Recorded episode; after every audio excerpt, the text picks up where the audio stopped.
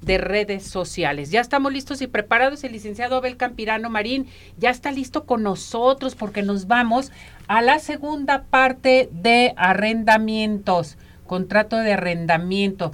Eh, la semana pasada estuvimos tratando este tema, no lo finalizamos porque es muy extenso, pero vámonos con él. Licenciado, ¿cómo está? Bienvenido, gracias por acompañarnos, por estar con nosotros.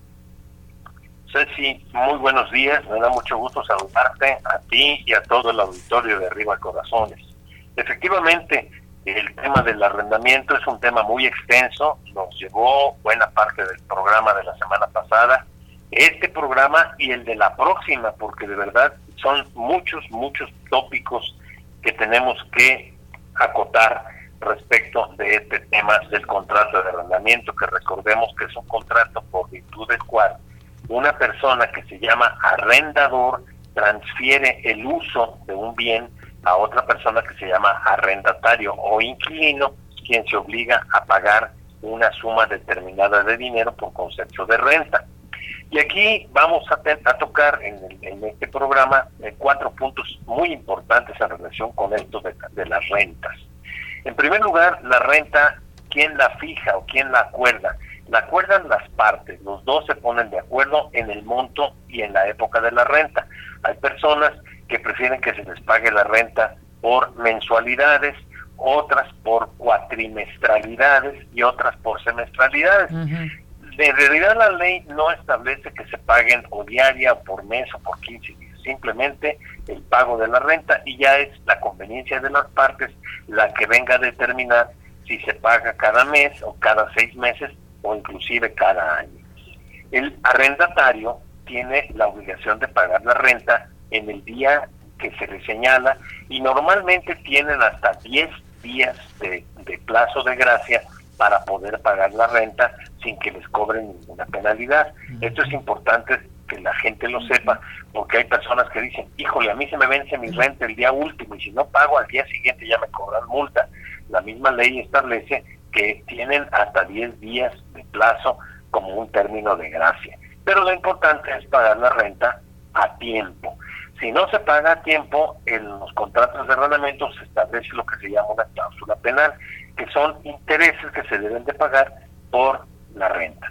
Si no se paga la renta a tiempo y sucede que se juntan dos o más mensualidades, entonces el arrendador puede válidamente pedirle al inquilino que desocupe el inmueble y legalmente está bien hecho. ¿Por qué? Porque está establecido en la ley y normalmente se establece en los contratos.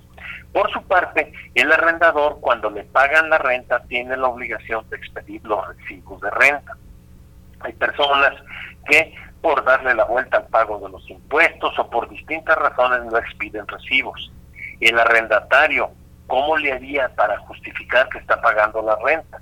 Porque hay ocasiones en que, por ejemplo, murió el arrendador, va uno con la esposa, es decir, la viuda o con los hijos y les dice, oye, aquí está la renta, no, pues no te puedo dar el recibo porque ya ves, murió mi compañía y está, pero pues así estamos bien, no, no, no, no, no, yo te estoy entregando un dinero, necesito un recibo. Si no le dan un recibo, entonces se tiene que hacer un procedimiento que se llama consignación, que la gente normalmente lo identifica como el depósito de rentas en el juzgado. Es un procedimiento al cual me voy a referir en el próximo programa con mayor detenimiento, pero por ahora quiero decirles que lo que haría el inquilino sería depositar la renta en un juzgado civil para que sea el juez el que determine el tiempo y a quién se le va a entregar el monto de la renta. También otra cuestión importante que tocar es en relación con las mejoras útiles de, de ornato. Hay personas que dicen, oiga, yo quiero ponerle aquí otro cuartito a la casa o quiero eh, cambiar de la cocina, etcétera. Hay que pedir siempre la autorización del arrendador. No podemos hacerle movimientos a la finca si no tenemos el permiso previo y por escrito. Y todos los cambios que se le hagan quedan a beneficio del dueño, Ceci. Porque luego hay personas que dicen, oiga, yo le puse la cocina, me la voy a llevar. No, pues aquí se queda, porque queda en beneficio del dueño. También eso hay que establecerlo en el contrato. Y finalmente, las reparaciones del inmueble. También es un foco de, problemas entre los inquilinos y los arrendadores, porque a veces le hablan a uno los inquilinos, oiga, el boiler ya se apagó, el boiler se descompuso, tenemos fuga en los lavados, en el WC, etcétera, etcétera. ¿Quién tiene que hacer las reparaciones? Las reparaciones de menor cuantía las hace el inquilino. Ya cuando son de mayor cuantía las tienen que hacer o por las dos partes o el propietario. ¿Y cuál sería el, parámetro para fijar si es de menor o de mayor cuantía? En términos generales, una reparación de menor cuantía son las que no pasan de los tres mil pesos. Los que pasan de tres mil pesos ya son consideradas de mayor cuantía y si necesitan que estén los dos de acuerdo o en que los pague el arrendador, el dueño del inmueble, o que los paguen entre los dos. Y el último punto a tratar es el de los arrendamientos sin contrato. ¿Qué pasa si no hacemos un contrato de arrendamiento? Lo hacemos nada más verbal. No tiene ninguna validez. Lo platicamos la vez pasada, el contrato tiene que ser por escrito. Si usted está rentando una finca y no tiene contrato, entonces es importante que se ponga de acuerdo con el inquilino o si usted es el inquilino con el dueño para que le den un contrato de arrendamiento, porque si no está en una situación muy riesgosa para las partes. Los contratos los tienen que hacer forzosa, forzosamente cuando eh, se inicia el arrendamiento. Y como un obsequio particular, y créeme lo que, es significativo, Ceci, para todas las personas que nos están escuchando aquí en tu programa de Arriba en Corazones, en esta semana, si alguien quiere o va a hacer un contrato de arrendamiento, nosotros les vamos a ofrecer el 50% de descuento de lo que cobramos. Cobramos normalmente 3 mil pesos por hacer un contrato. Le cobraríamos la mitad y le hacemos su contrato de arrendamiento a las personas que sí lo solicitan y que mencionen que nos escucharon aquí en tu programa. Ese sería el tema o la temática del día de hoy.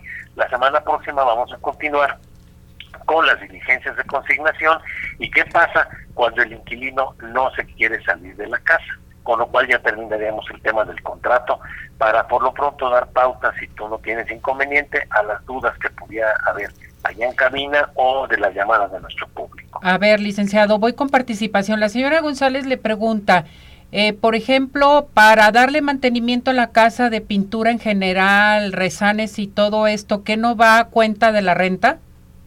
No no va a cuenta de la renta, esa las tiene que pagar forzosamente el propietario. El ah. propietario tiene que garantizarle al inquilino la, el uso adecuado del inmueble. Cuando entregan los inmuebles, generalmente los entregan pintados, resanados sin ningún problema, y es obligación del inquilino devolverlos exactamente en el mismo en el mismo buen estado de uso que lo recibieron. Y ya todo lo que son las nuevas eh, trabajos de pintura, eso los tiene que pagar forzosamente el dueño. Correcto. Manuel Gómez dice, ¿qué sucede si no se cumple el contrato de arrendamiento? Si no se cumple con el contrato de arrendamiento, se puede dar lugar a un procedimiento judicial que o bien obliga al cumplimiento forzoso o lo rescinde. Por ejemplo, si un inquilino no paga la renta, le pudieran embargar bienes, aunque siga rentando, pero para que se pueda garantizar el pago de las rentas. O también el propietario puede pedir la rescisión, es decir, dar por terminado, por concluido el contrato de arrendamiento y tendría como consecuencia, además del pago de las rentas que no hubiera cubierto, la desocupación inmediata y puede llegar incluso con la policía a sacarlo. Esas son las consecuencias. Gonzalo Díaz dice, ¿qué le da validez a un contrato de arrendamiento? El hacerlo por escrito, básicamente eso es.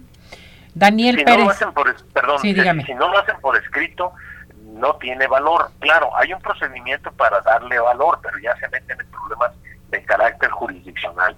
Por eso es importante hacer siempre, aunque sea mínima la renta, un contrato de arrendamiento. Y hay contratos muy sencillitos que pueden inclusive comprarlos en las papelerías. Si quieren ya un contrato que esté mucho más completo, pues acudir con un abogado o con un notario. Y ya hicimos ese ofrecimiento al público por parte nuestra en esta semana. Si quieren que los auxiliemos en la redacción, con mucho gusto. Vámonos con preguntas fuera del tema. Daniel Pérez dice, hola, contratamos a un notario para un documento de inmigración. Él, él mismo envió unos documentos que tenían errores, además de que no nos ha contestado más. Hace, esto fue hace cinco meses. ¿Qué podemos hacer? Ah, qué barbaridad. Sí, es un, problema serio. bueno, aquí lo que se puede hacer es presentar, Claro, por supuesto, a ir con el notario y decirle, oiga, evítenos la pena de presentar una demanda en contra de usted porque tiene responsabilidad como notario. Si el notario sigue sin hacerles caso, entonces tienen que irse a una queja ante el Consejo de Notarios, que es un organismo que depende eh, de alguna manera de todo el notariado de, de Jalisco y les impone sanciones a los notarios. Y si no les hacen caso, está la Consejería Jurídica del Gobierno del Estado, que depende de la Secretaría General de Gobierno, ahí en Palacio de Gobierno.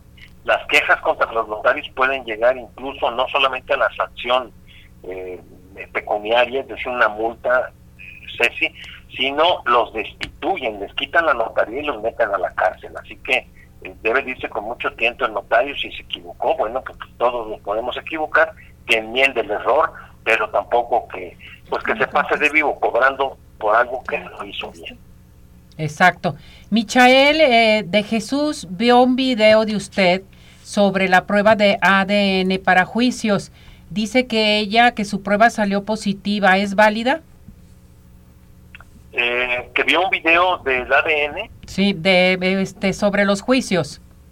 Ajá. Ajá. Bueno, todas las pruebas que surgen con el avance tecnológico, como pueden ser los videos, análisis de laboratorio, eh, inclusive grabaciones, todas son admisibles en un procedimiento. Eh, quedan a juicio del juez el determinar su plena validez, pero para que tengan pleno valor necesitan estar apoyados por otras pruebas. Por un, un solo video no puede establecerse un principio de prueba absoluto. Necesitamos apoyarlo con otras pruebas como puede ser una testimonial, una confesional, una documental, porque es muy fácil eh, poder inclusive grabar las voces de las personas, eh, editarlas y no es realmente lo que ellos dijeron. Por eso deben de tener esas pruebas un soporte adicional. Perfecto. ¿Dónde lo encontramos, licenciado, nuevamente?